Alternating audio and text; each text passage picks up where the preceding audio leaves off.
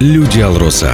Реальные истории жизни наших друзей, близких и родных. Тех, кто работает в тайге, на руднике или офисе. Это Люди Алроса.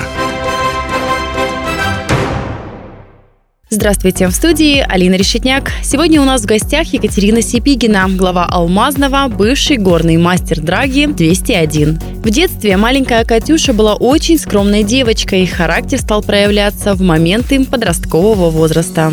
Я помню себя в седьмом классе. Я вот такая была вся скромная. Мне лишний раз глаза поднять было, ну, не то, что там страшно. Я вся такая была вот вообще никак. Стержень начал во мне появляться, наверное, в тот момент, когда я ушла из дома.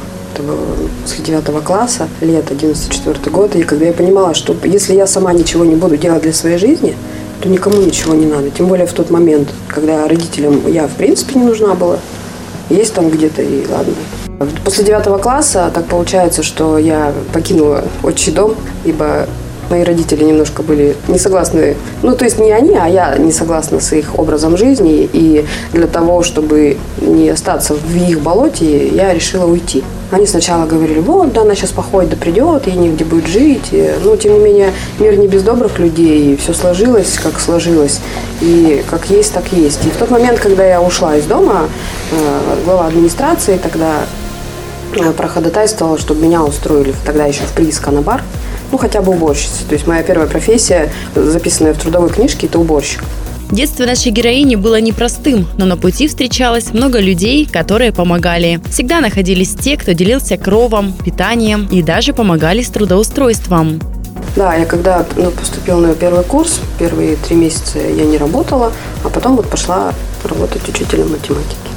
То есть как бы вчера я еще с этими школьниками ходила по одним коридорам, а сегодня я их учила. Первый месяц э, завуч директора стояли у меня под кабинетом. То есть они не понимали о том, смогу ли я, не смогу ли я. Потом они расслабились, успокоились, и все. В этот раз, э, в этот году как раз э, те классы, которые я вела, у них был обязательный экзамен по геометрии, устный. Я их в свое личное время готовила, мне никто не, ну, не, зап, не оплачивал эти дополнительные часы, которые я с ними занималась. И когда на экзамен они пришли с большим букетом цветов, и я после экзамена с этим букетом захожу в, в учительскую, на меня так все учителя, ничего себе. То есть полгода тут работает вроде бы, но тем не менее. Несмотря на все обстоятельства жизни, Екатерина Сипигина не утратила интерес к развитию и целеустремленность. Любой может стать любым. Так считает наша гостья. Каждый из нас находит свое место в этой жизни. Если я хочу быть вот там, где я хочу, значит, я там буду. А если человек... Может быть, это зависит еще от склада характера. То есть, если человек немножко получается какой-нибудь слабый в каких-то аспектах, то он опускает руки часто и не пытается бороться с какими-то трудностями. Ну, это тоже, наверное, его судьба, как бы там ни было. Переезды, смена жилья, новые города – ничего не мешало нашей героине добиваться успехов. Победа – это не просто слово, это образ жизни. С ним связана большая страница судьбы Екатерины Сипигиной. Приехала и с уверенностью была была уверена, что я поступлю именно на математика. В принципе, что и сделала, и осталась тут. Закончила первый институт. В процессе окончания родила себе дочь, которая зовут Виктория. Когда я заканчивала второй институт, у меня родился сын, которого мы назвали Виктор. То есть победа просто всегда нас сопровождает. Мы всегда пытаемся с мужем добиться чего-то. И вот дети как-то так нас подстегивают плане своих имен. Одно из главных правил жизни нашей героини – быть честным. В первую очередь самим с собой и обязательно уважительно относиться ко всему, что вас окружает. Ну, на самом деле, я вот э, горжусь о том, что я работаю в компании. Вот я как бы начинают, многие говорят, вот, в этой Элроса, в этой... Ну, зачем э, рассуждать плохо о своем колодце? Вот вы меня извините, да? То есть, если ты там 15 лет работаешь в компании, и ты сидишь и рассуждаешь, ну, кто тебя там держит?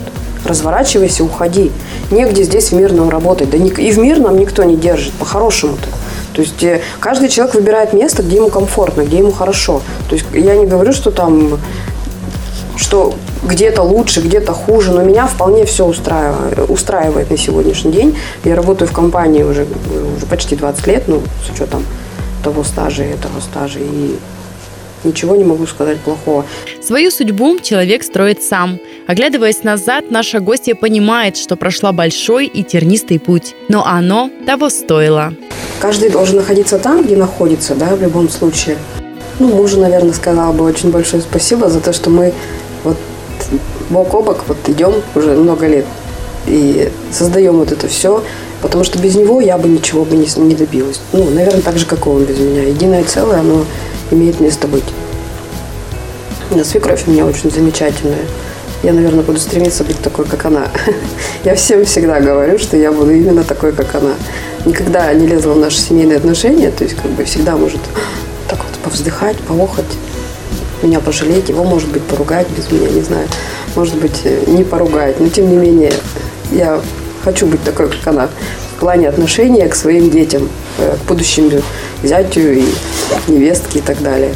Надо быть просто сразу целеустремленной, какой-то определенный пути э, выбирать, а не ждать, когда что-то произойдет в твоей жизни. То есть как бы добиваться изначально всего, а не пускать глаза, идти навстречу всем трудностям и справляться с ними.